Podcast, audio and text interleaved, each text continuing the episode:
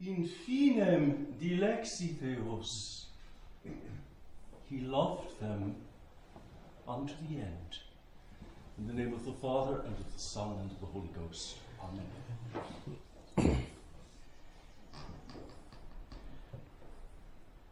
It is, I think, by a very special disposition of God's liturgical providence that you, dear friends and adorers, faithful adorers the most blessed sacrament, should be here on this day, the feast of the Eucharistic heart of Jesus. I don't know if John knew this when he chose today for your coming together here in our monastery, the feast of the Eucharistic heart of Jesus. Is that not wonderful? 97 years ago, on November 9th, 1921, Pope Benedict XV instituted this feast of the Eucharistic heart of Jesus and ordered that it be celebrated on the Thursday within the octave of the Sacred Heart. And in instituting this new feast, Pope Benedict XV wrote, The chief reason of this feast is to commemorate the love of our Lord Jesus Christ in the mystery of the Eucharist. You might say that today is the feast of Eucharistic love. And Benedict XV went on to say, by this means, the Church wishes more and more to excite the faithful to approach this sacred mystery with confidence and to inflame their hearts with that divine charity which consumed the Sacred Heart of Jesus when, in his infinite love, he instituted the Most Holy Eucharist, wherein the divine heart guards and loves them by living with them as they live and abide in him. For in the sacrament of the Holy Eucharist, Pope Benedict XV concludes, he offers and gives himself to us as victim, companion, nourishment, viaticum, and pledge of our future glory. You see, the adorable mystery of the Eucharist sums up and contains and communicates to us the entire mystery of Christ.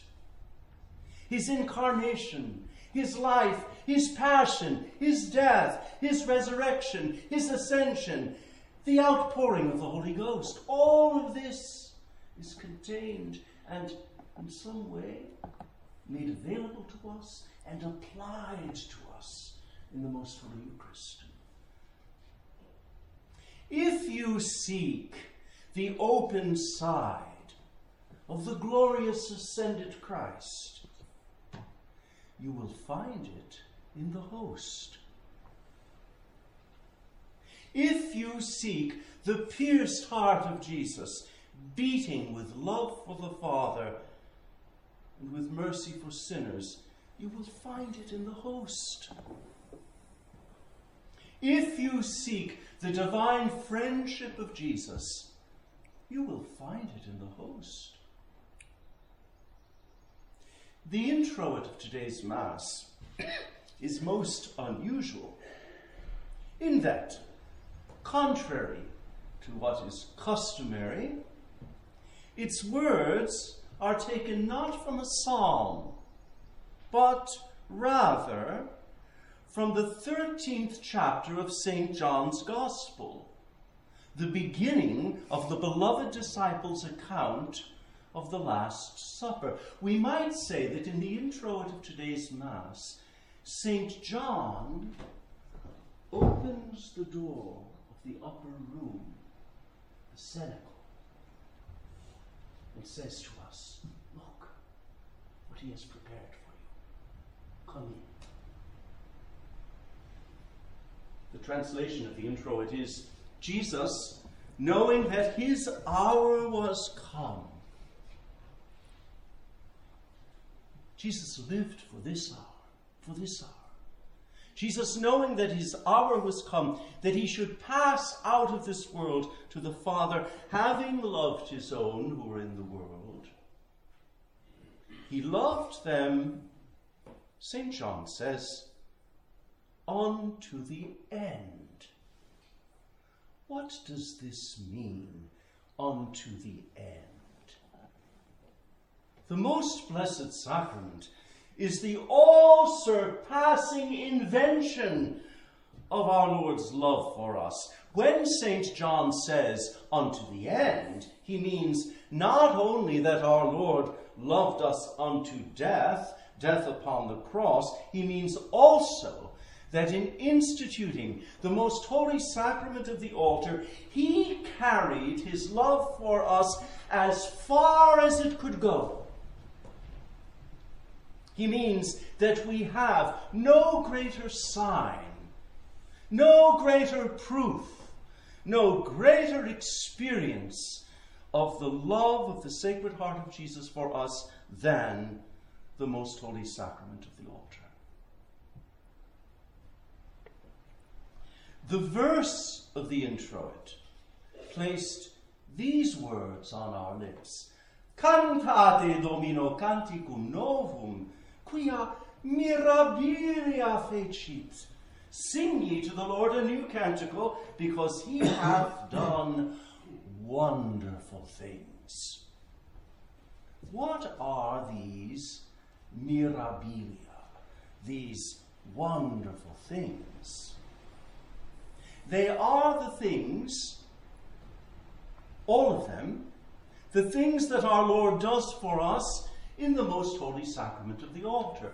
First, by instituting the sacrament of his body and blood, our Lord gave to his church the means by which she, through her priests, perpetuates the sacrifice of the cross in an unbloody manner until the end of time.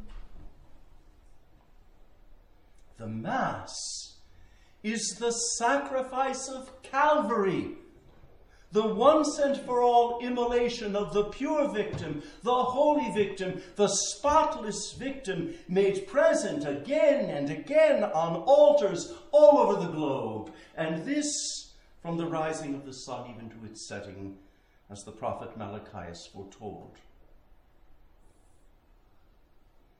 How I wish that our clergy and faithful would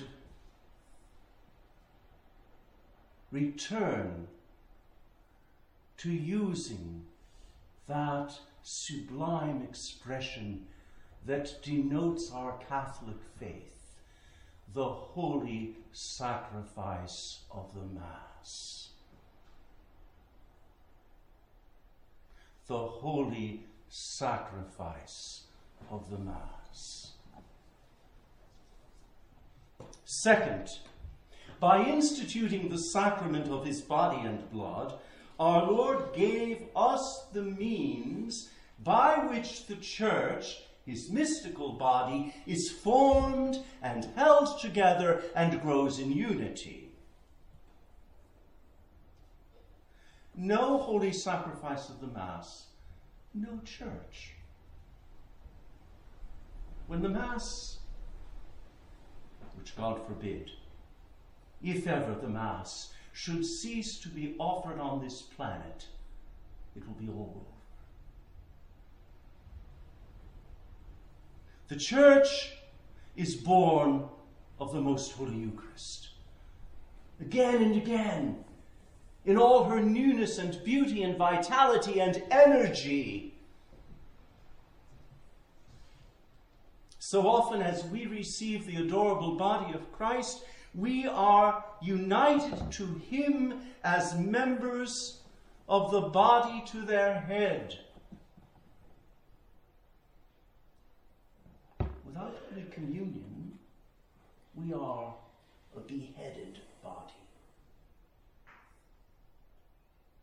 And we are united, knit together as members one to another. Third, by instituting the sacrament of his body and blood, our Lord gives us his own real presence until the end of time. Even as we shall sing in the communion antiphon of today's Mass Behold, I am with you all days, even unto the consummation of the world. I am with you, not a mere remembering, not a kind of souvenir of something in the remote past, 2,000 years ago. I am with you all days, even to the consummation of the world. Are there more comforting words than these? Who among us can lose hope, or fall into sadness, or despair of the mercy of God when we have as close to us as the tabernacle in the nearest church the real presence of our Lord, who silent, oh, the silence of the host, and hidden and utterly humble waits for our company.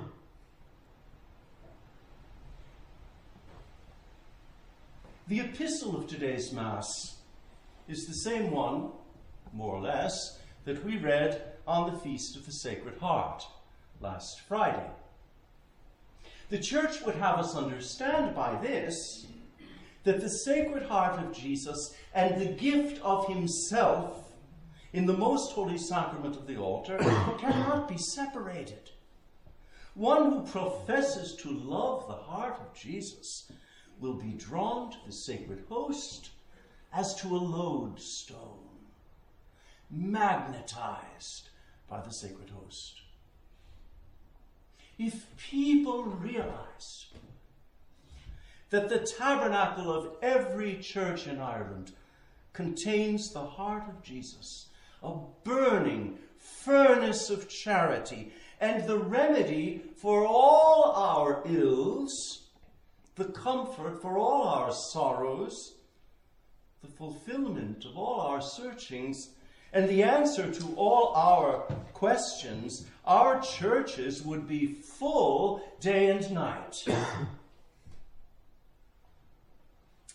the gradual of the Mass, that is the chant that follows the epistle, was taken from the prophet Isaiah. Rejoice and praise, O thou habitation of Zion. It's addressed to the church. For great is he that is in the midst of thee, the Holy One of Israel. The joy of the church is the real presence of our Lord in all the tabernacles of the world. the tabernacle is a wellspring of joy. And the Alleluia verse, the brothers sang, What is his good, and what is this beauteous thing but the wheat of the elect? Interesting expression. The wheat of the elect and wine bringing forth virgins. Where the holy sacrifice of the Mass is offered, where the faithful approach Holy Communion worthily with repentance, faith, reverence, and love, where the sacred host shines like the sun into the hearts of those who kneel in adoration, there will always be an abundance of vocations to the priesthood, the wheat of the elect, and to monasteries, look around, and to the religious life.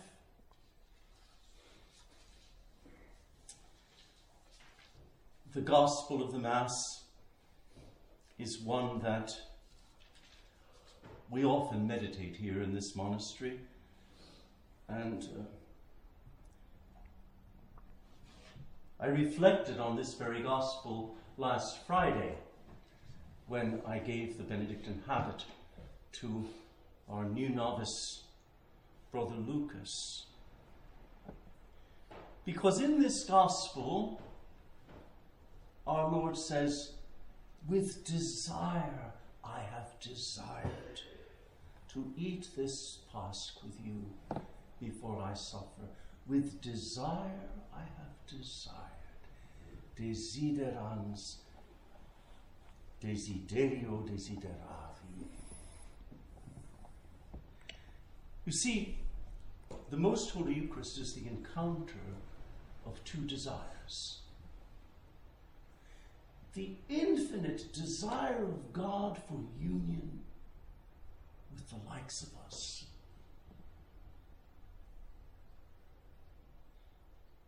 The actualization of that cry of our Lord from the cross I thirst. I thirst for union with you and you and you and you. This is my thirst. This is my immense desire.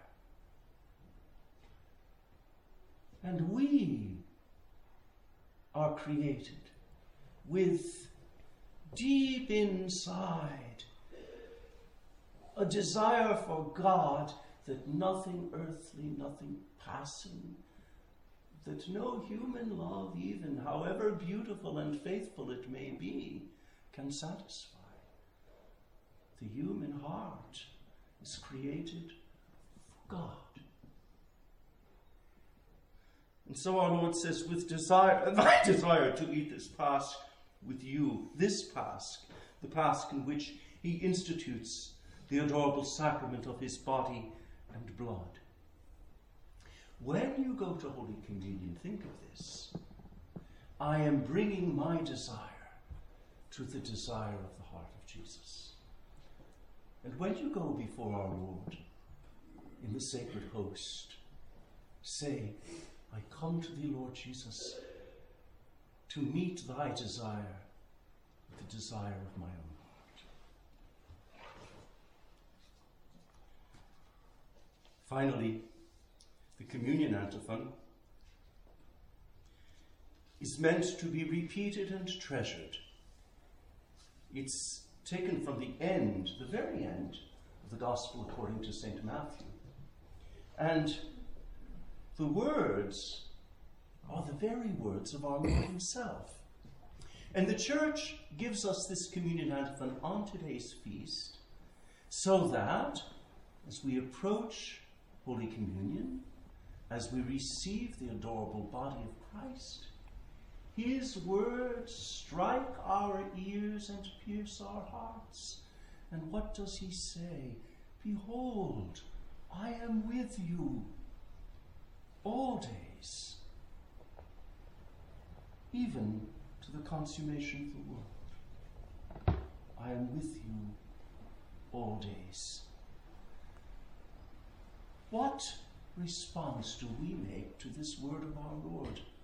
I am with you, the only possible response is to be with Him. When I come here into the chapel to make my watch of adoration, I share something personal with you. My prayer is more often than not only this I am here for Thee because thou art here for me. That says it all. And that's enough. In the name of the Father, and of the Son, and of the Holy Ghost. Amen.